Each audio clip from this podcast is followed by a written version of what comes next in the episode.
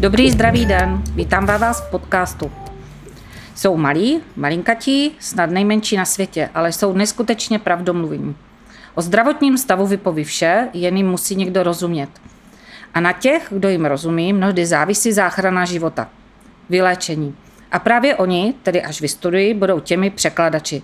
Do stetoskopu zavítali studenti studijního programu Laboratorní diagnostika ve zdravotnictví Mária Lacková, ahoj, dobrý den. Dobrý den.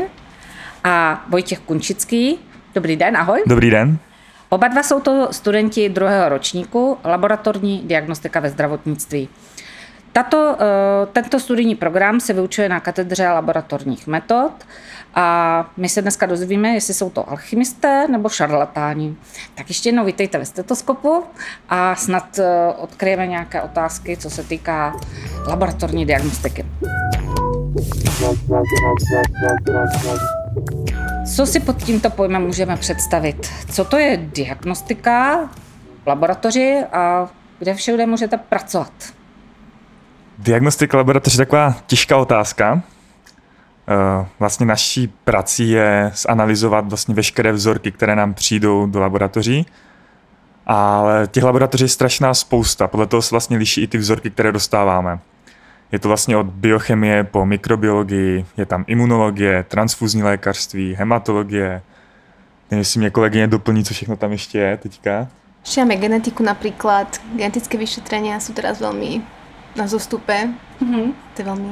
Vlastně od všeho něco. Takže pracovník laboratorní diagnostiky je ten, který sedí, dejme tomu, nad tím mikroskopem, dostane vzorek a dostane vzorek úplně čehokoliv, to si řekneme za chvilku, a on udělá rozbor, dejme tomu rozbor krve a zjistí, jaký máme krvinky, jestli, jsou, jestli tam je všechno v pořádku, jestli jsou tam třeba protilátky, uh, jestli jsou tam nějaké markery a tak dále. Dalo by se to takhle říct? Tak ne, ne poučte mě. Áno, tak ešte najskôr treba ten vzorek spracovať, takže tá preanalytická fáza je tiež dôležitá a tým vlastne začína celý ten proces laboratórny. A keď už sa vytvorí ten materiál, ktorý požadujeme, napríklad na biochemii je to plazma alebo sérum najčastejšie, tak až potom sa prechádza k tým vyšetreniam mm-hmm. konkrétnym. A samozrejme dôležitá uh, kontrola kvality, keďže už tie procesy diagnostiky sú častokrát zautomatizované, tak našou prácou je aj práve kontrolovať, či tá analýza samotná uh, prešla v poriadku, či sú v poriadku reagencie, či sú v poriadku stroji, či sú v poriadku metody. Mm-hmm. Já se teď vrátím zpátky, skočíme zpět na střední školu, rozhlížíme se po svém budoucím povolání a samozřejmě k tomu potřebujeme nějaké studium. Zalíbí se mi obor laboratorní diagnostika. Jaký je ideální kandidát? Kdo by se měl k vám přihlásit? Ne, já jsem třeba, já jsem studoval gymnázium a máme na našem oboru vlastně i studentku zdravky. Mm-hmm. A myslím si, že ta gymnázium je ta zdravka jako takové ideální vlastně začátky. Mm-hmm. Co musím mít rád, abych mohla dělat diagnostiku? Určitě chemii a biológiu, to je taký základ všetkého. A potom ještě je ta fyzika. Veľa metod je právě na principe fyzikálních mm-hmm. javů. A vaše osobní, proč jste si to vybrali? M- můj důvod byl, jako, že mě vždycky bavila biologie a chemie. A já jsem byl tak jako na vážkách mezi fyzioterapií a právě laboratorní diagnostikou, ale zvítězila u mě právě ta chemie a ta práce v laboratoři, to mě tak vždycky jak lákalo. Mm-hmm. A u Mary? Uh, ja som sa hlásila tiež na iné uh, programy, ešte na lekárskej fakulte a nakoniec uh, som sa prihlásila na diagnostiku. Veľmi tak rýchlo som si prešla ten študijný plán a tie predmety, ktoré by ma mohli relatívne zaujímať, tak som sa rozhodla, že nakoniec to bude toto. Mm-hmm. Jak byly těžké přijímačky a z čeho byly? Přijímačky byly z biologie a chemie a upřímně mě to jakože bylo to těžké, o tom žádná, ale dostačilo, jakože stačilo mi to vzdělání, co se týče jako maturitního, mm-hmm. maturitní úrovně. Že to jasně bohatě stačilo k tomu, abych to vlastně všechno zvládl. Mm-hmm. Mario, ty jsi ze Slovenska, uh, musela ses něco doučit? No, tak napríklad ja som bola na bilingválnom gymnáziu anglickom, takže ja som sa doučala toho väčšinu, hlavne to názvoslovie. Ale vo všeobecnosti nič, čo by tam bolo veľmi, veľmi iné. Dá sa povedať, že v tej československej rovine je to všetko skoro rovnaké. Mm-hmm. Nebylo tam nic zrádného, takhle. Uh, úspěšně jsme složili teda přijímačky, nastupujeme na školu, ještě jsme se museli zapsat. A před prvním ročníkem je nějaká specialita, co vy si musíte koupit, ať už je to vybavení nebo eh, ochranné pomůcky a nebo ty učebnice? Akorát ten plášť jako ochrana pomůcka. A co se týče učebnic, tak to záleží na každém. Buď se to dá půjčit v knihovně, skripta, anebo si to vlastně někdo koupí. Já jsem si třeba osobně koupil skripta do chemie, biochemie, protože to je prostě něco, co budeme používat po celou dobu studia i po studiu. A jinak všechno se dá půjčit v knihovně. Uh-huh, uh-huh. Ale potom samozrejme môžete kontaktovať starších spolužiakov, ktorí majú vždy nejaké materiály navyše a tam je to fajn uh, vždy mať taký väčší rozhľad. Já si myslím, že uh, ty učebnice z té druhé ruky, nebo ty skripta z té druhé ruky jsou strašnou výhodou. Vy tam už máte nějaké uh, vsuvky, nějaké uh, vepisky uh, od spolužáků starších, takže tam možná můžete čerpat ještě.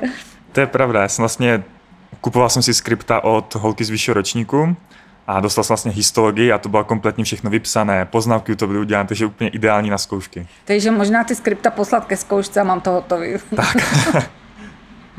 Uh, Mario, před prvákem, jak jsi řešila třeba ubytování?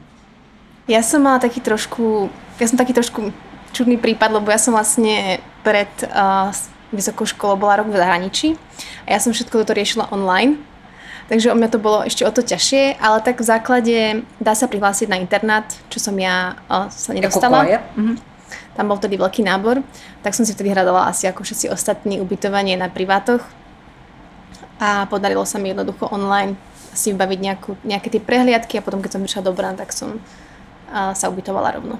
Mhm, takže to nebylo těžké pro tebe. Asi si začala brzo. Uh, určite to nebolo ťažké, akože v dnešnej dobe sociálnych sietí naozaj není problém si nájsť ubytovanie a ani není problém, ak bývate s druhými ľuďmi, na to si potom zvyknete, ale má to svoje čaro. Mm-hmm. Uh, rozbíhá se výuka, než jste poznali vlastně uh, dění na fakultě. Zúčastnili jste se třeba nějakých prvákovin nebo pro vás jako diagnostiky třeba něco speciálního? Ja som na prvákovinách bola. Uh, mne sa veľmi páčili, hlavne preto, lebo ja som bola vlastne ten rok v zahraničí, tak som si chcela tak trošku oprášiť ten celkový svet štúdia, ako to zase bude. A našla som si tam aj veľa kamarátov a stretla som tam aj ľudí z môjho odboru. Uh, čo sa týka môjho odboru ako laboratórnej diagnostiky, až toľko veľa informácií sme až toľko veľa samozrejme nedostali. Tam to bolo dosť zamerané na všeobecné lékařství, ale myslím, že to bolo fajn. Určite by som išla ešte raz. Mm-hmm. Tak nastoupíme do prváku. Doufám, že třeba do kontaktní výuky konečně. Co vás čeká za předměty v prváku? Prvák je velmi obecný, tam není moc konkrétních předmětů vlastně k té laboratorní diagnostice. Tam se vlastně fakt probírají hodně ty základy. Mm, učili jsme se lékařskou chemii, lékařskou fyziku, eh, teď si nevím co tam bylo dál, instrumentální techniku. To byla vlastně taková fyzika zaobalená. Anatomie, základy anatomie. Dále, teď si nemůžu vůbec vzpomenout. To je strašně dávno, že? No, jak už ten rok a půl už to dělá svoje. Aby som to tak uh, možno zasumarizovala, že naozaj ten prvý ročník je taký veľmi všeobecný. Učíme, sme, učíme sa také tie základné, základné predmety, ktoré majú aj iné um, programy, či už bakalárske, alebo napríklad aj to všeobecné lékařství. Samozrejme, my sme viacej zameraní na to, čo my potrebujeme, takže viacej napríklad na tú fyziku, na tie fyzické princípy a na tú chémiu. Ale vo všeobecnosti ešte neprichádzame do kontaktu s tou takou laboratórnou mm, praxou alebo mm-hmm. s tými laboratórnymi metodami samými o sebe. Měli jsme cvika v chemii a to bylo fakt čistě takové obecné. Jsme se učili, jak fungují pufry, eh, jak vlastně různé stupně vlastně koncentrací, jak to vlastně vypadá, jak se to měří na spektrofotometrech. Takové hodně obecné, ale to člověk vlastně potřebuje ty základy, než se pustíme do něčeho konkrétnějšího. Což vlastně potom přicházelo v tom druhém semestru, který nám ale bohužel trošku zhatila korona, ale ve třetím semestru jsme to všechno dohnali. Mm-hmm. Tak eh, ještě uzavřeme první semestr, z čeho byla nejtěžší zkouška. Lékařské chemie. Lékařská chemie. Ta byla opravdu těžká. Tam... Áno, súhlasím. Eh, Jaký, jaký jsou vyučující? Mne sa napríklad veľmi páčia uh, vyučující uh, doktoranti.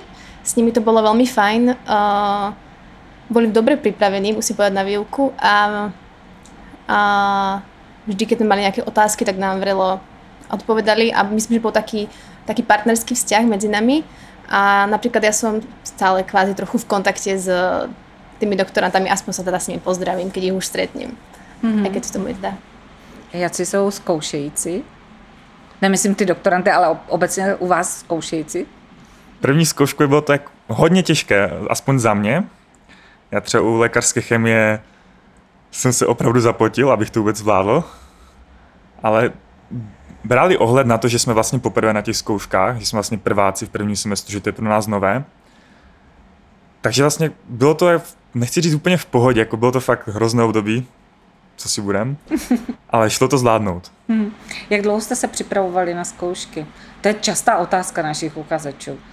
Asi to záleží kus od kusu, nejenom předmět od předmětu, ale člověk od člověka. Tak na ústne skúšky určite v rámci týždňov alebo minimálne niekoľkých desiatok dní, desiatku dní. Potom tie um, písomné testy alebo online testy, tak tie sú už také, tam je, tam je samozrejme to učenie také skôr pasívnejšie, takže to je kratšie. A tak na takú ústnu skúšku klasickú dva týždne, na to lékařskou chemii aj možno aj viacej. Na lékařskou chemii jsem se učil od Vánoc a měl jsem ji zpamatuju teďka 14. ledna. To se mi fakt vrylo do paměti, to datum. A i tak jsem, mám pocit, že i tak těch, ty tři týdny necelé, že mi to ani tak nestačilo, aby se fakt jako dobře připravil. Mm-hmm. Kdybyste měli slabou vůli, co by vás odradilo od toho studia?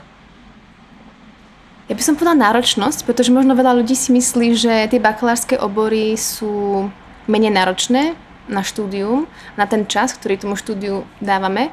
Či už je to počas, počas školy alebo mimo školy, ale práve naopak uh, je to náročné štúdium a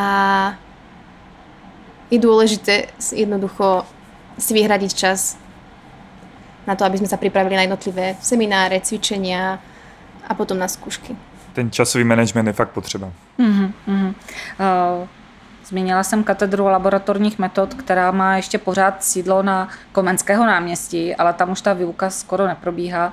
Kde se tedy vy učíte? Prváku probíhala výuka jenom tady na kampusu, co si pamatuju. Ať už to vlastně na ústavu biochemie, anebo na ústavu biologie.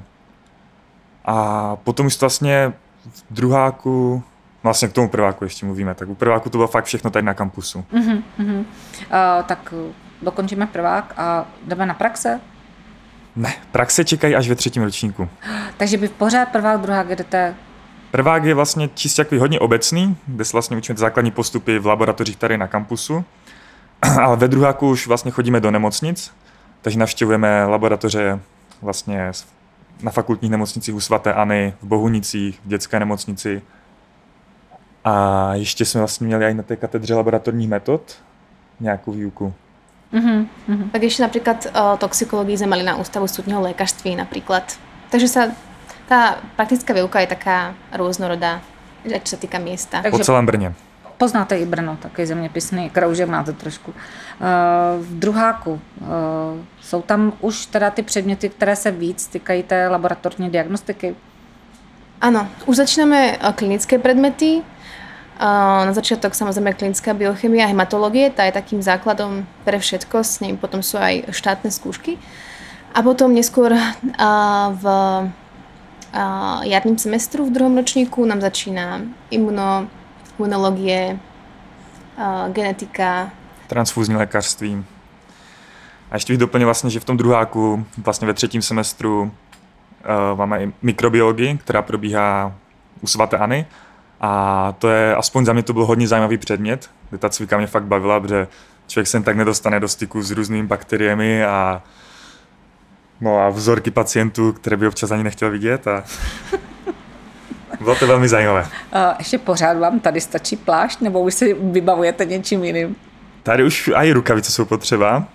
Pláště dokonce dostáváme, abychom si vlastně nebrali, kdyby náhodou bychom se potřísli něčím, abychom si ty pláště nebrali domů, tam už to je jako, jakože rizikovější, když to řeknu takhle. Potenciálne sa dostávame do styku s pacientovým materiálom, ktorý môže byť infekčný, to je takým naším eh, nejakým motom, že všetok uh, materiál může být infekční v laboratoři, takže tak se k němu potom aj treba správať. Mm-hmm. Musíte mít třeba nějaké očkování, uh, tak jako záchranáři, třeba ti, než nastoupí uh, do prváku, tak se musí nechat očkovat?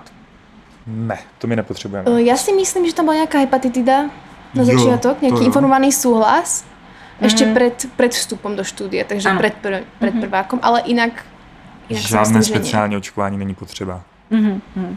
Když to prostě, když to dostanete, tak, Tak se... když to dostaneme, tak to Tak ešte dostaneme. no. povrchy sa samozrejme dezinfikujú a to nám aj veľmi učitelia a naši vyučujúci a, prizvukujú, aby sme naozaj nechytali rukavicami stôl alebo potom vlasy alebo tvár, pretože naozaj všetko môže byť potenciálne infekčný materiál. Mně se třeba minulý týden na cvikách podařilo vylít zkumavku, ve které jsme vlastně, teď nevím, co jsme to měli za bakterie, to nějaký stafylokokus, tak to jsem jako jak trošku mě zatlo a hned jsem bral hadru a dezinfekci a hodně, hodněkrát jsem to dezinfikoval to místo po sobě. Vy jako studenti asi se nedostanete do laboratoří, kde se zkoumali vzorky covidu. Je to tak? To nie, ale napríklad keď uh, máme cvičenia v fakultnej nemocnici, kde sa spracovávajú vzorky krve, moču, tak samozrejme v tých analyzátorech sú aj covidové vzorky, ale všetky sú označené a ako, ako, ako my študenti sa s ním do, to, do kontaktu nedostávame. Mm-hmm. Ale áno, mali sme ich na očiach. Na mikrobiologii jsme taky měli, když jsme diagnostikovali vlastně ze sputa, tak tam byli covidoví pacienti. Sputum je, jak to říct, tak nějak slušně. Je to Takový prostě hle, hlen, no. Hlený, len z dolných Zahlen- cest tak, dýchacích. Takový nehezký chrchel, no. tak to je lepší, ano. To je novější. Uh, když jsme teda nakousli, z čeho všeho budete dělat diagnostiku, uh, z čeho já budu, uh, nebo takhle, co mě můžou doktoři všechno odebrat, aby vy jste mohli zkoumat? Prakticky všechno. Všechno, áno. Tam není asi něco, co bychom nebyli schopni nějak rozebrat. Tak všichni známe, že uh, první věc krevní rozbor, Krevní rozboj, potom moč, stolice, právě například to sputum, Sliny, slzy, vlasy, pot, mozkomyšní mok. mozkomišní Likvor, mok, áno. tak. potom vzorky rôznych tkaní, hlavne na histopatológii, s tým mm-hmm. tiež pracovali, Tam je to fakt tolik, různé punkce, Mhm, mhm. hnisy. no, excize, je tam toho strašně moc. Opravdu Wow. všechno, co si člověk dokáže představit. Tak bych Vlastně to, dokonce i zvratky se vlastně dají. já jsem si doteď myslela, že práce v laboratoři je naprosto čistá, dobře. Záleží, záleží na jakém oddělení, takhle to řeknu. Někde je fakt špinavá a někde to je čistě ty analyzátory, což je například ta biochemie. Ta je hodně automatizovaná. Mm-hmm. A ta mikrobiologie, ta je například stále mi přijde hodně ruční práce. A histopatologie tam taky. Mm-hmm. To, to vlastně všechno od té ruční práci. Tak vidím, že už máte přehled, jaké laboratoře tady jsou. Uh, už víte, kam budou směřovat vaše kroky po studiu? Je druhák teprve, je pravda. Půlka druháků. Praxe nás vlastně ještě čeká ve třetím, sem, uh, ve třetím ročníku a mě upřímně docela láká toxikologie a ta hematologie taky je taková hodně zajímavá. Upřímně biochemie mě třeba vůbec jako takhle neláká, protože to je fakt opravdu automa- automatizované, tam se člověk k té ruční práci skoro nedostane. Mhm, Mario, co pro vás? Na druhej strane ešte, aby som o, obhájila biochemii, tak e, je to veľmi potrebné, samozrejme. Asi nejdůležitější jako takhle. Je tam asi největší objem. Tak tam denně no, Tisíce vzorků. Tisíce vzorků, fakt tisíce vzorků. analyzátorech. Mne sa páči tiež z hematológie, hlavne tá morfologická časť. A mali sme možnosť e, tento semester byť priamo na laboratoři a priamo sa mikroskopovať, či už fyziologické, to ešte tam aj nejaké patologické možno boli vzorky. tam vlastně, na té morfologii tam člověk stráví skoro co jeden u mikroskopu, kde vlastně projíždí ty různé uh, obrazy těch krevních buněk a, A počítáte? a počítá.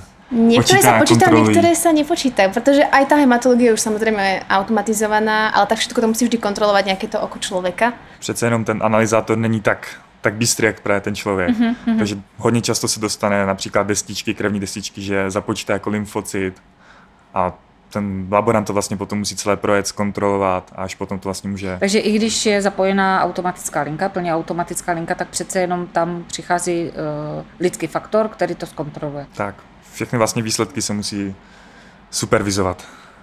Hlavne potom tie uh, patologické, čo sa týka už potom tých ťažkých uh, onemocnění leukemie, mm-hmm. jsou vzorky z kostné drně, tak to vždy musí A Když je vzorek opravdu patologický, jakože výrazně patologický, tak to vždycky musí projít kontrolou, aby náhodou tam došlo k nějaké chybě nebo takhle. Uh,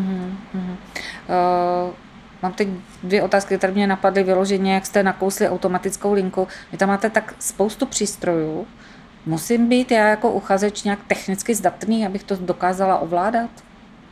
Myslím si, že kdo zapne počítač a umí se přihlásit na Facebook, tak je způsobili k tomu, aby zvládl ovládat ty přístroje.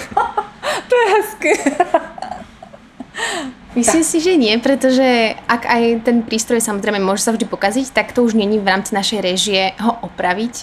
Samozrejme, my musíme tú chybu nahlásiť a potom ten no, personál má a, zodpovednosť niekoho kontaktovať. Samozrejme, také tie úplne základné pracovanie, základnú tú prácu s tým a, napríklad informačným systémom, laboratórnym a nemocničným, tak to samozrejme to musíme vedieť. To sa na, na praxi naučíme, ale nič špeciálne.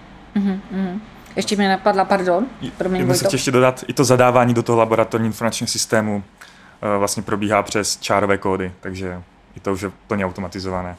Že vlastně přijde vzorek, tam akorát se naskenuje čárový kód a už všechno víme. A Když jste říkali, že jste v laboratořích, třeba tady ve fakultní nemocnici se zpracovává tisíce vzorků, tak si nedovedu představit, jak za mých mladých let eh, běhaly eh, sestřičky s těmi eh, matricemi, kde byly zastakany ty zkoumavky a z toho každého oddělení tam přiběhla ta sestřička a dala to do okýnka. Tak. V fakultní nemocnici existuje úžasný dopravní systém pro ty vzorky. Eh, Já nechci říct, že to je krok zpátky. Eh, Mně se to strašně líbí a pořád to funguje, pokud vím. Ty potrubní? Jo, Ano, ty stále jo. fungují. Áno, potrební pošta je podľa mňa v takejto veľkej nemocnici veľmi, veľmi skvelý nápad. Tak jak to funguje? Mě odeberou krev tady uh, v rohlíku, v té přední budově, kde, jsou ambulant, kde je ambulantní část, nebo někde na ambulanci, tak a sestra už vůbec neběží s ampulkou, se zkumavkou mé krve, jak to probíhá. Vlastně záleží taky, o jaký vzorek se jedná, protože ono, když je tam vlastně riziko nějaké hemolýzy, která by mohla výrazně ovlivnit mm, různé vlastně výsledky, tak stále vlastně probíhá to, že sestra to vezme a doběhne s tím, no vlastně sanitář s tím doběhne na oddělení biochemie nebo jakékoliv jiné. Ale pokud to je normální klasický vzorek, tak zabalí se do folie, dá se k tomu žádanka. Žadanka je veľmi dôležitá. Tak. To je tá prena- preanalytická fáza, ktorá častokrát je práve pôvodom tých chýb uh, v diagnostike, môžem povedať, pretože zámena vzoriek uh, sa jednoducho stáva. Je to tam ten ľudský faktor a preto je dôležité, aby žiadanka bola správne, správne vypísaná. A zaobalí se to takového pouzdra plastového, dá se do potrubní pošty a odešle se to na biochemii. A tam to vypadne přímo a už to může jít do automatu. Samozřejmě No, přichází materiálu najskôr ešte sa z toho příjem materiálu, ano, přesně tak. kontrolovať ešte raz a až potom sa to všetko môže dať do tej automatickej linky. Načtou si čárové kódy a už to jede. Eh, Když se podíváme hypoteticky do vašeho třetího ročníku, víte už, co vás tam čeká, eh, jaké budou předměty, nebo jestli opustíte už teorii? Třetí ročník je velmi praktický. Tam vlastně čeká nás praxe, eh, celý pátý semestr. Praxe je z klinické biochemie, hematologie, transfuzní lékařství, mikrobiologie, Z genetiky imunologie a histopatologických vyšetřovacích metod. Pěkně jste se to naučili. Je to, jak- ta praxe je opravdu pestrá, je toho hodně. Ale to není v pořád všechno v jedné laboratoři, vy si zase oběhnete pracoviště. Áno, je to 48 hodín plného čistého času pre každý, uh, pre každý ten predmet, ale myslím si, že budeme rozdelení samozrejme, aby Mne Menší sa, páči, áno, mne sa vždy skupinka, páči, že vlastne sme rozdelení na skupiny a nikdy sa netlačíme v tých laboratóriách a skôr naozaj tam dôraz na to, aby sme si to všetko ohmatali doslova a vyskúšali. Takže třetí ročník bude prakticky. Vás se vyhýbá bakalářská práce? To v žádném případě nevy, nevyhýbá, bohužel ne, ale Tak jsem s tím. Vypíší se témata, vy si vyberete, nebo naopak eh, vy si určíte téma své bakalářské práce? Pokud vím, tak se témata vypisují, ale je možná i určitá domluva. A ta témata jsou vlastně z těch různých oddělení, ať je to biochemie nebo hematologie, Genetika, ze všech těch vlastně, mm-hmm. ze všeho, z čeho jsme měli praxi, tak vlastně můžeme mít i dané bakalářku psát na dané téma. Vy jste ve druháku, za chvilku přijde na výběr asi ta bakalářka. už, už pomaličku jako začínám zjišťovat, co mě víc baví, co mě zase mm-hmm. méně baví. Takže už mám tak trošku rozhled, kam asi, kterým směrem se vydám. Aspoň minimální. Uh, víte třeba zadání, jak to má být dlouhé, plného textu, jestli je tam i teoretická část, praktická. Toto ještě takové ty praktické věci ještě nevíte. Zatím ne. ne. To bude překvap. To bude takové milé překvapení, doufáme, že milé. Dobře. No. Ještě se posuneme dál do budoucnosti.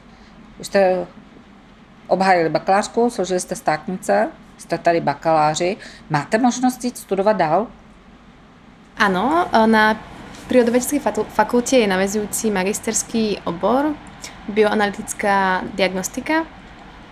Bioanalytická laboratorní diagnostika tak. zdravotnictví. Tak. Takže vlastne z nás bude potom bioanalytik, alebo potom ešte sú navezujúci programy v rámci mikrobiológie, genetiky. To sú už ale programy na, na prírodovedeckej fakulte, na ktoré sa môžu prihlásiť aj teda študenti tohto nášho bakalářského oboru na lékařské fakultě. Ty už nejsou vlastně přímo navazující, přímo navazující ta, ten bioanalytik, mm-hmm. ale vlastně můžeme jít i na tu biochemii a podobné obory. Mm-hmm.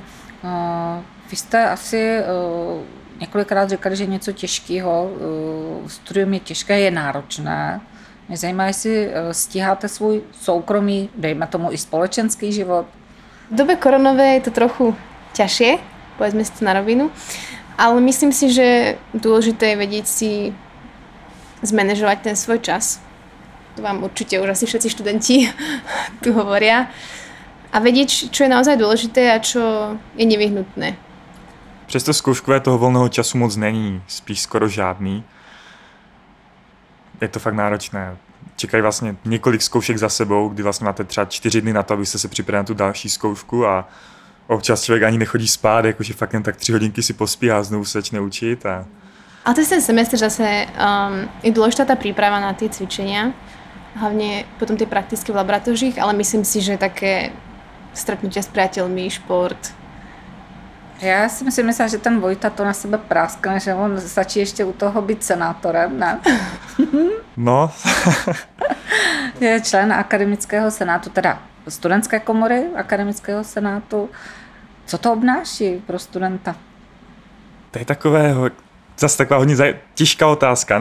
Nevím, jak na to pořádně zodpovědět, protože... Jak jste se o tom dozvěděl, jak jste se dostal, že jste musel kandidovat? Vlastně, jak začala korona, tak začala i distanční výuka a zřídili se různé si spolky nebo organizace, nevím jak to nazvat, komise, nejme tomu nějak takhle, které vlastně dohlížely na to, jestli ta výuka probíhá tak, jak má, aspoň částečně. A takhle jsem se vlastně dostal do kontaktu se členkou studentské komory, akademického senátu a zůstal jsem s ním v kontaktu po celou dobu, po celou dobu té korony. A když začal třetí semestr, což vlastně teďka na podzim roku 2020, tak se uvolnilo místo za bakalářské obory a ona mi napsala, jestli to nechci zkusit, podat si kandidaturu a jestli se dostanu nebo ne. A já jsem si řekl, proč ne, že jo. Tak jsem to zkusil a dostal jsem se. A co to obnáší? Hm, účastnit se veškerých zkůzí vlastně akademického senátu. Vlastně každý ten člen se podílí na rozhodování, eh, co se vlastně na fakultě děje, co se tam bude dít. Teďka například jsme schvalovali, to vlastně v říjnu jsme schvalovali eh, podmínky po, pro přijímací řízení pro další rok. Takže to uchazeči můžou děkovat vám. Mhm. Ano, přesně tak. Nevím, jestli děkovat, ale uvidíme. A vlastně taková ta kontrola nad tou výukou, dalo by se říct. Vlastně, když jsou nějaké problémy nebo tak, tak to vlastně řeší studentská komora, nebo ne vždycky, ale snaží se to řešit, pokud to dáš k nám. Takže řešíme vlastně s proděkany, s děkanem mají občas mm-hmm. přímo různé problémy, které se vyskytují během výuky. Mm-hmm, mm-hmm. Kolik času to asi zabere? Máte, já nevím, jednání bývá každý druhý měsíc. Teď asi samozřejmě v distanční výuce to asi nebude tak pravidelné. Zasedání Senát vlastně bývalo každý měsíc, pokud se nepletu. Doufám, že se nepletu, myslím, že ne. A vlastně ta schůze naší studentské komory, to vlastně záleží na tom, jak se domluvíme. Mm-hmm. Jsou tam vlastně všichni studenti, takže když náš předseda napíše, že třeba jestli máme čas příští týden nějaký termín, tak ať se domluvíme, vybereme si. Například teďka jsme měli schůzi, to bylo ve středu, ve středu jsme měli schůzi online přes Teams, protože korona. Takže takhle to nějak probíhá. No. Řešíme tam různé věci od vlastně to, jestli výuka probíhá v pořádku, jestli zkouškové, jestli je dostatek termínů například a takové problémy. Mhm. Zap- stačili jste se zapojit během svých studií do nějakých spolků? Máte třeba svůj spolek jako laboratorní diagnostici? Zatiaľ ešte svoj spolek nemáme. Tak a výborně. Můžete založit. Měli jsme takové plány, že bychom mohli aspoň třeba Instagramovou stránku založit k těm laborantům, aby si člověk dokázal představit, co to vlastně obnáší všechno. A nějak z toho sešlo, nebo tak vyšumělo. Ako je pravda, že uh, o práci laborantov veľa ľudí nevie. Vy jste totiž v pozadí, jako jste, Úplne. sice jste detektivové, ale úplně vzadu a o vás neví. A tady se plhá hlásí Natálka z všeobecného lékařství, která je vlastně budoucí doktorka, tak položí otázku. Eh, Já jsem se jenom tady k tomu chtěla zeptat, eh, protože třeba spousta lidí o tom oboru neví nebo ho nezná a právě se rozhoduje kam jít. Jsou určitě i možnosti na, eh, někde na přírodovědecké fakultě nebo i na nějakém VUT, ta biochemie, případně nějaká toxikologie. Jak byste nalákali ty studenty právě na váš obor? V čem se liší třeba? Jednoznačně v tom, že jsme na té lékařské fakultě a opravdu jsme účastníci toho provozu v těch nemocnicích a máme k tomu ten nejbližší kontakt, což například, teď nevím, jak to, nevím přesně, jak to probíhá na té přírodovědecké fakultě, ale nemyslím si, že to budou mít až tak klinické, jako to máme my. Asi je dôležité povedať, že naozaj my sme zameraní na mm, tú prácu v nemocnici, pri, prioritne v, nemocnic, v nemocničných laboratóriách a až potom ten výskum a až potom tie možno iné laboratória aj v súkromnom sektore. Vlastně od nás je ten nejlepší výstup do té, do té nemocniční praxe, tím nemocničním laboratořím. Mhm, tak o, ještě máš nějakou otázku na ty? Mě teď napadlo, že vy jako lékaři budete spolíhat vlastně na výsledky práce tady těchto lidí. No tak samozřejmě, protože eh, když lékař dostane výsledky, tak spolehá především na to, že tam bude dáno referenční rozmezí, protože si ho samozřejmě nepamatuje a že mu to uh, diagnostický laborant vyhodnotí už nejlépe. A ještě na- napíše a třikrát denně to piluli. To už je úplně perfektní případ. Třeba se takhle posunou. A nebo naopak budou ty linky takové. Ty plně automatické linky, když se dá na začátek. Zatím stačí to referenční rozmezí. Jestli je to nad nebo pod, aspoň. Stále funguje taková ta trojice, že vlastně lékař, bioanalytik, laborant. Vlastně ty vzorky, že lékař je pošle, laborant je zpracuje, bioanalytik je schválí a odešle výsledky lékařovi. Takový koloběh. A samozřejmě laboranti můžou, nebo vlastně ty bioanalytici doporučit určitou léčbu, což například na mikrobiologickém ústavu, kdy se vlastně rovnou pokud se zjistí nějaká bakteriální infekce, tak rovnou se dělají uh, testy na citlivost na antibiotika a bioanalytik často, nebo ten laborant přikládá vlastně, na které antibiotikum je dané bakterie citlivé a takhle to odešle i lékaři. Teď záleží na lékaři, jestli počká do té doby, než mu vlastně odešle ten bioanalytik nebo laborant ty výsledky, anebo sám předepíše nějaká antibiotika. Mhm, mhm. Po ukončení školy máte uplatnění jenom opravdu v těch nemocnicích, nebo se můžete rozletnout ještě dál? Je tu ešte možnosť výskumu, ale určite by som povedala, že je super sa v tejto oblasti už angažovať počas štúdia, a pretože, ako som povedala, primárne sme zameraní na tú nemocničnú laboratórnu prácu, ale áno, sú aj ľudia, ktorí sú vo výskume, napríklad histopatologických e, laboratóriích, tam je to nezriedkavé, že sú tam laboranti vo výskume. A i na farmaci teoreticky se vlastně může laborant dostat. Sice to je takové obtížnější, ale znám takové případy, kdy po tomto studiu vlastně šli lidé do farmaceutických laboratoří. Mhm, mhm. A ten výzkum to je taky taková, asi tak druhá nejčastější možnost, kdy vlastně jak skončí laborant. A nebo navazující studium. Mhm. Na dní otevřených dveří padaly otázky různého typu. Naši uchazeči se například ptali, jaké je zázemí u nás na škole. Co si tady eh, na kampusu užíváte, anebo naopak, co vám chybí? to je těžká otázka. Je pravda, že nám to štúdium trochu zatiaľa ten, tá korona, pretože my To je sme mali pravda, vždyť vy ste vlastne iba jeden semester uh, tu na kampuse, druhý distančný a teraz sme tak pol na pol. Mhm. Ale vo všeobecnosti je fajn, že ten kampus je naozaj veľmi dobre vybavený, je moderný, máme tu miesta nielen na výuku, ale aj na nejaké trávenie svojho študijného času. Například knihovna, ta je za mě opravdu výborná. Tam si člověk může i lehnout a pospat si chvilku. Má tam zaručené ticho, protože prostě knihovna. uh, ptát se vás, jestli jste využili venkovní prostor úplně zbytečně, no. protože tam jste se asi ještě nedostali.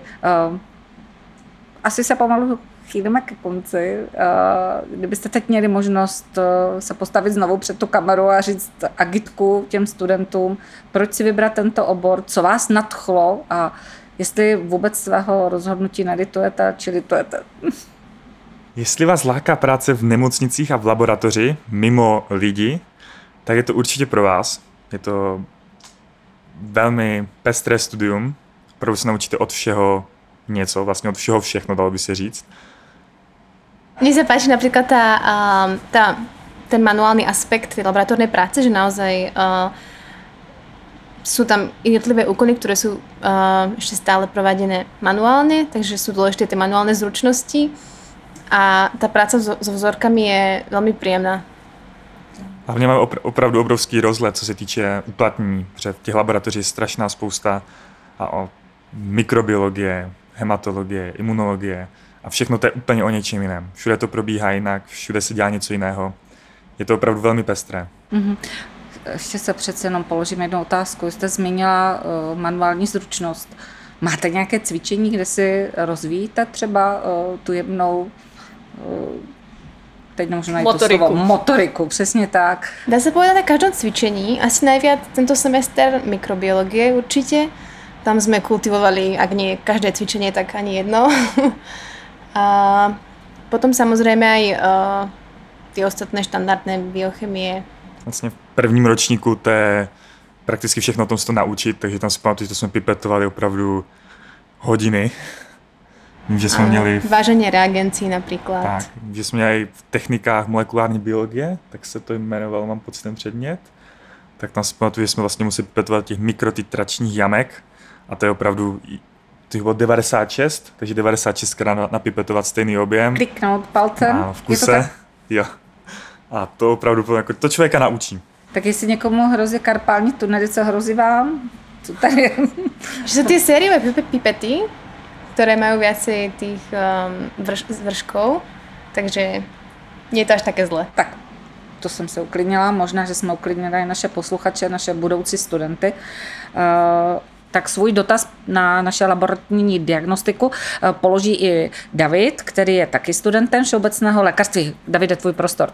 Mě třeba zajímá, když jako lékař odeberu vzorek a třeba po cestě by se stalo, že se srazí krev, tak jste schopni mi z něj potom dodat nějaké výsledky? Nebo jak to vlastně funguje? Tam hodně záleží, eh, kam se vlastně ten vzorek posílá, na jaké vyšetření. U některých těch vyšetření vlastně hemolýza vadí a u některých vlastně nějak neinterferuje. Preto hovoríme, že tá, uh, ten odber materiálu a ten transport je veľmi dôležitý, pretože jednoducho, mm, keďže my analýzujeme väčšinou, hej, teraz všeobecne poviem na biochemii, sérum a plazmu, tak jednoducho tou hemolýzou sa tie krivinky uh, uvoľnia proste svoj, svoj, uh, svoj uh, nitrobunečný obsah a potom už všetky vlastne ostatné uh, parametry jednoducho by mali interferencii, takže to, to jednoducho sa nedá potom už analyzovať. Vlastně taky ten problém, to je problém s tou potrubní poštou. Tam vlastně často dochází k té hemolýze těch vzorků po té cestě, ale jak říkám, u některých vzorků to vadí, u některých ne. Takže v případě, že vám to teda nepůjde nějak vyhodnotit, tak mi akorát zpátky napíšete, že vzorek nelze vyhodnotit a já si musím sehnat pacienta znovu a znovu ho třeba píchnout, jo. Přesně tak. Je to takové blbé, ale funguje to takhle. A to nie je len uh, v rámci nejakej hemolýzy, ale napríklad ak pacient nedodrží ten nočné lačnenie a napríklad má nejaké, uh, ráno si dá nejaké tučné jedlo, tak potom samozrejme hneď máme. Velká chylozita vzorku a to hned interferuje s dalšími různými měřením. Presne tak. Jak se to tam projeví, když nedodržím od té půlnoci ten půst a dám si, můžu si dát třeba ráno kávu? Neodporúča sa len bylinný čaj alebo vodu. Mhm, tak to potom ze mě ten vzorek nedostanu. Ten chylozní vzorek vlastně takový zažloutlý, takový mléčný, není průhledný. Áno, po tej centrifugácii vlastne, keď oddelíme tie krevné elementy od uh, plazmy alebo séra, podľa toho, akú krv sme brali, tak naozaj to vid- vidíme, že tá uh, klasická plazma je krásna taká akoby až priehľadná žlutá, Nažloutlá taková. chylózní vzorek je taký zakalený, A hemolytický vzorek je zase takový lehce červený, mm-hmm. když vlastně uvolní hemoglobin z erytrocytů. A ten uvolním když? Nedodržím jaké Ono doporučení? stačí třeba špatný odběr, když hodně rychle uh, vlastně lékař odebírá krev, nebo sestra, když velmi rychle odebere tu krev, tak může dojít právě k hemolýze, anebo právě tu potrubní poštou, různé nárazy a špatná manipulace. Mhm, mhm. My jsme se třeba uh, v ošetřovatelství učili, že když odebíráme krev, tak nemáme používat takzvaný ten turniket, to, co se stále dneska v mnoha a mnoha ordinacích pořád používá před odběru krve, že vám vlastně lékař uh, nebo zdravotní sestřička nasadí na ruku takovou gumovou pásku, stáhne vám tu ruku, aby tam vlastně uh, lepej tekla ta krev uh, do té zkumavky. A třeba nám, našemu ročníku, pořád opakovali snad ve všech předmětech, že to nemáme a nemáme používat. A přitom eh, v té praxi se to pořád používá. Tak vidíte v tom jako nějaký fakt výrazný rozdíl v těch vzorcích třeba? Ono, podľa mňa by to bol problém, keby uh, sa jednak bralo viacero skúmaviek tej krvi a ak by naozaj ten turniket bol dlho na tej paži uh, zatažený. Vtedy by už vlastne, tuším, by prechádza vlastne ten extracelulárny fluid do, tej... Tam vlastně dochází uh, k falešné vlastně pozitivitě na, nebo k falešným vysokým hodnotám uh, různých látek. Teďka si můžu vzpomenout, které to jsou, ale Tím, že stáhnu vlastně i tu žílu, ze které odebírám tu krev, tak setřu tu stěnu, ze které asi se něco uvolní a to jde do té krve, je to tak? no, Já jsem like, já se tam. To mě taky zajímá teda. tak a dostali domácí úkol. tam vlastně, jak se ta ruka stáhne, pokud je dlouze stažená, tak tam vlastně dochází k um, menší té cirkulace té krve a dochází tam vlastně k té falešné pozitivitě, k falešné vysokým hodnotám různých látek, které Mhm, normálně prostě které má člověk normálně v té úplně v pořádku. Mhm. jsou v pořádku a tam dochází ke Tak, koncentraci. přesně tak. A tam vlastně, když to má dlouze tu ruku zataženou, tak tam dochází k navýšení té koncentrace Mhm, určitých látek. Tuším, je taký nejaký slabý rozdiel, ak pacient je v sede alebo leží. stoje, v leže. Naozaj také fakt jemné nuancy v tých analytoch. Je důležité pro vás třeba vědět, že ten pacient byl eh, v leže? Ne. Asi tak moc ne, tam spíš hodně důležité pro nás, ten doktor vlastně mi k tomu měl vždycky připsat, zda bere nějaké medicamenty a zároveň nějakou diagnostiku, pokud má. Tak všechno to je k tomu připsat. Diagnozy. A to by měl ten, diagnoz. a, pardon, že skáču do řeči, a to by měl ten doktor psát do té žádanky, kterou vám posílá, nebo jak se vlastně o tom dozvíte vy? Tam často to vlastně píše už ta sestra, teda nejčastěji to je v tom laboratorním informačním systému, v tom LISu, kdy vlastně přijde ten vzorek, my si to naskenujeme, má čarový klon, naskenujeme, vyjede nám to vlastně na počítači a tam vlastně máme poznámky nebo poznámky k tomu pacientovi, jak to říct. Si je to, sú tam Diagnóza všetkého, pacienta. samozrejme, údaje. Zdravotní karta. Tak, dal by se říct. My tady vlastně v Brně máme ve fakultní nemocnici takový super nemocniční systém, který se jmenuje AMIS a já jsem teď vlastně na, na podzim pracoval chvilku jako zdravotní sestra na infekční klinice v dětské nemocnici, takže jsem chvilku dělal i ty žádanky právě pro vás do té laboratoře, když jsme odebírali ty vzorky. Takže v podstatě, když vám vyjedu ten štítek, tak vám se zobrazí informace, které máme my uložené v tom systému. Přesně tak, vlastně přijde ten vzorek, my si to jenom naskenujeme a tam to všechno hned vyběhne, všechny údaje tom pacientovi. Laboratórny informačný a nemocničný informačný systém, oni sú prepojené, takže dokážu medzi sebou komunikovať a pretože teraz väčšinou sa tie výsledky po, posielajú a, elektronicky. Vlastně vždycky můžeme rozkliknout toho daného pacienta a sledovat vlastně jeho diagnózu v průběhu času a, a vlastně i bývalá uh, minulé hodnoty, minulé vyšetření, jaké měl. Takže můžeme vidět, jestli to zlepšil, zhoršil, jestli ta léčba vlastně je účinná nebo není účinná. A v běžné praxi přihlížíte k tomu? Koukáte se na ty výsledky? Jednoznačně ano. Když jsme vlastně teďka byli na hematologii, tak tam vlastně probíhá běžná supervize a byl tam nějaký klučina, mladší klučina měl velmi vysoké hodnoty hematologických testů vlastně na PT a APTT a laborantka se hned vlastně podívala na diagnózu a viděla, že tam měl nějakou chorobu. To koronová choroba, teď si nejsem jistý, takže automaticky odklikla, že to je vlastně možné, aby to takhle měl vysoké. Ještě nějak, eh, žádanky, jak se vyplňují? Máte školení třeba na to? Eh, To je otázka směrovaná teď na všeobecné lékaře. Vy že to je škola života. A já, si úplně pamatuju právě, když jsme měli uh, cvičení z mikrobiologie, že to byl skoro na každé hodině, vždycky v prezentaci bylo uvedené na začátku nebo na konci, všechno začíná správně vyplněnou žádankou. Ale nikdo nás nikdy neučil ty žádanky vyplňovat v praxi. to je přesně pravda, protože kdyby člověk viděl, jak ta žádanka vypadá, tak tam je tolik údajů, které se dají zaškrtnout, že já prostě opravdu nikdy nevím, co všechno mám jako vyplnit. Asi se to člověk naučí potom tou praxi. Já jsem třeba taky takhle pracovala uh, na infekční klinice, jako zdravotní sestřička byla jsem vhozená do prázdné ambulance, kde jsem se o to musela zkrátka postarat a zprvu jsem tam vyplňovala skutečně podrobně každou kolonku, tak aby to diagnostičtí laboranti dostali se vším všudy.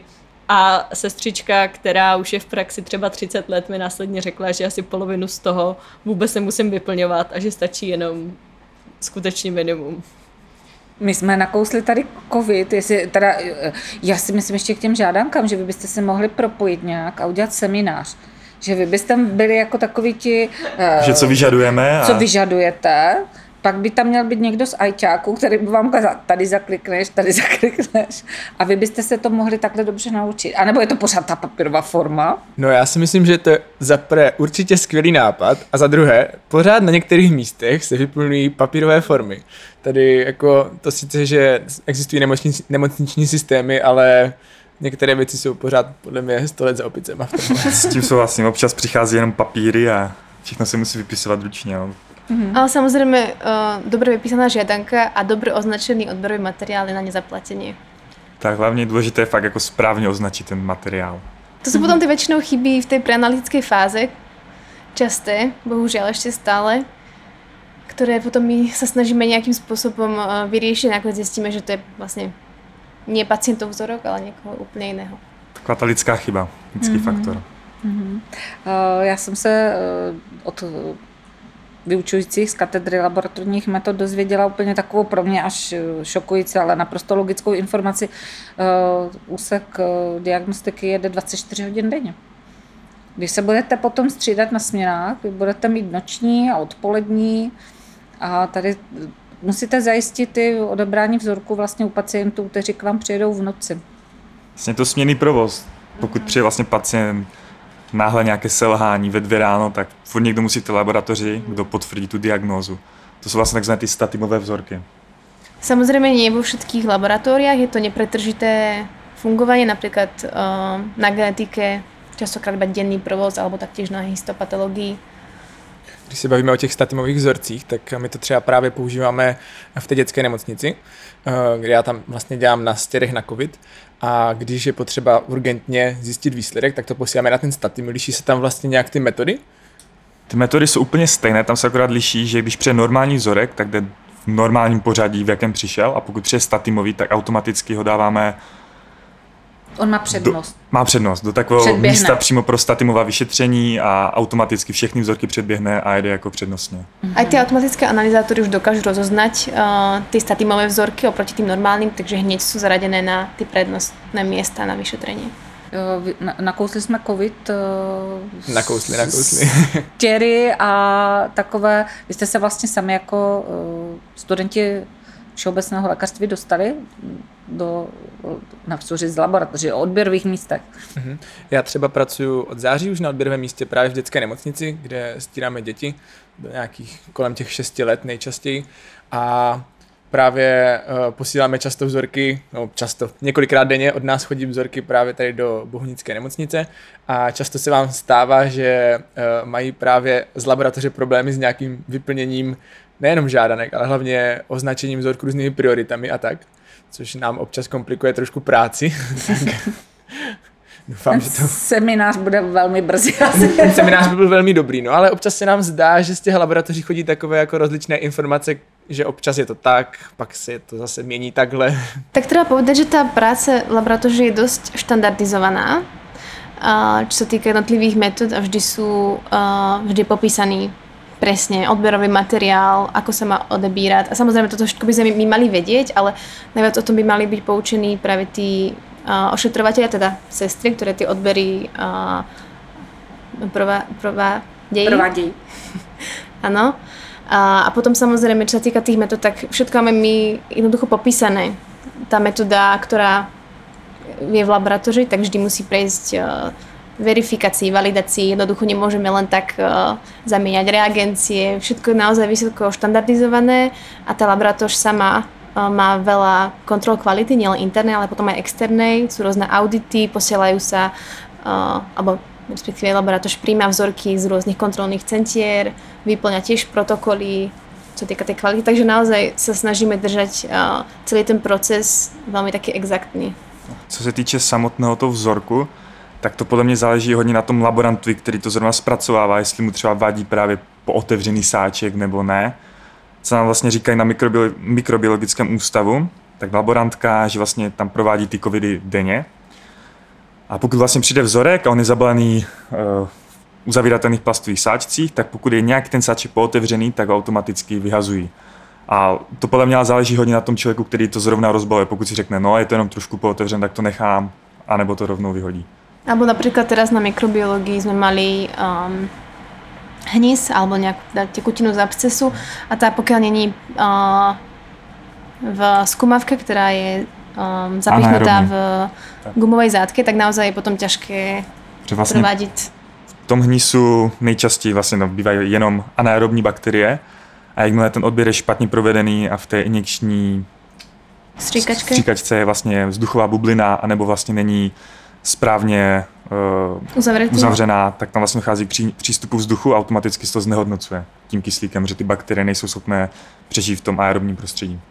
Já jsem tak eh, si tady udělala takovou tradici malinkou, vždycky ten rozhovor s vámi, se studenty, chci ukončit nějakým citátem a jako najít citát od nějakého eh, historicky významného člověka je těžký, ale přesto jsem od té nejpovolanější asi našla citát Marie Curie Sklodovská, Řekla, že učenec v laboratoři není jen odborník. Je to dítě, které hledí na vědu jako na pohádku.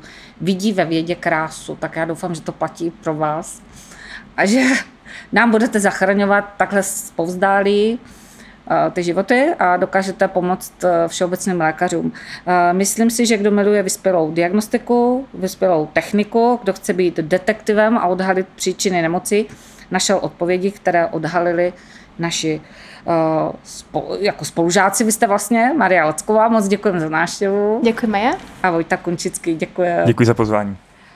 A našim posluchačům děkujeme za poslouchání a díky za jejich uši.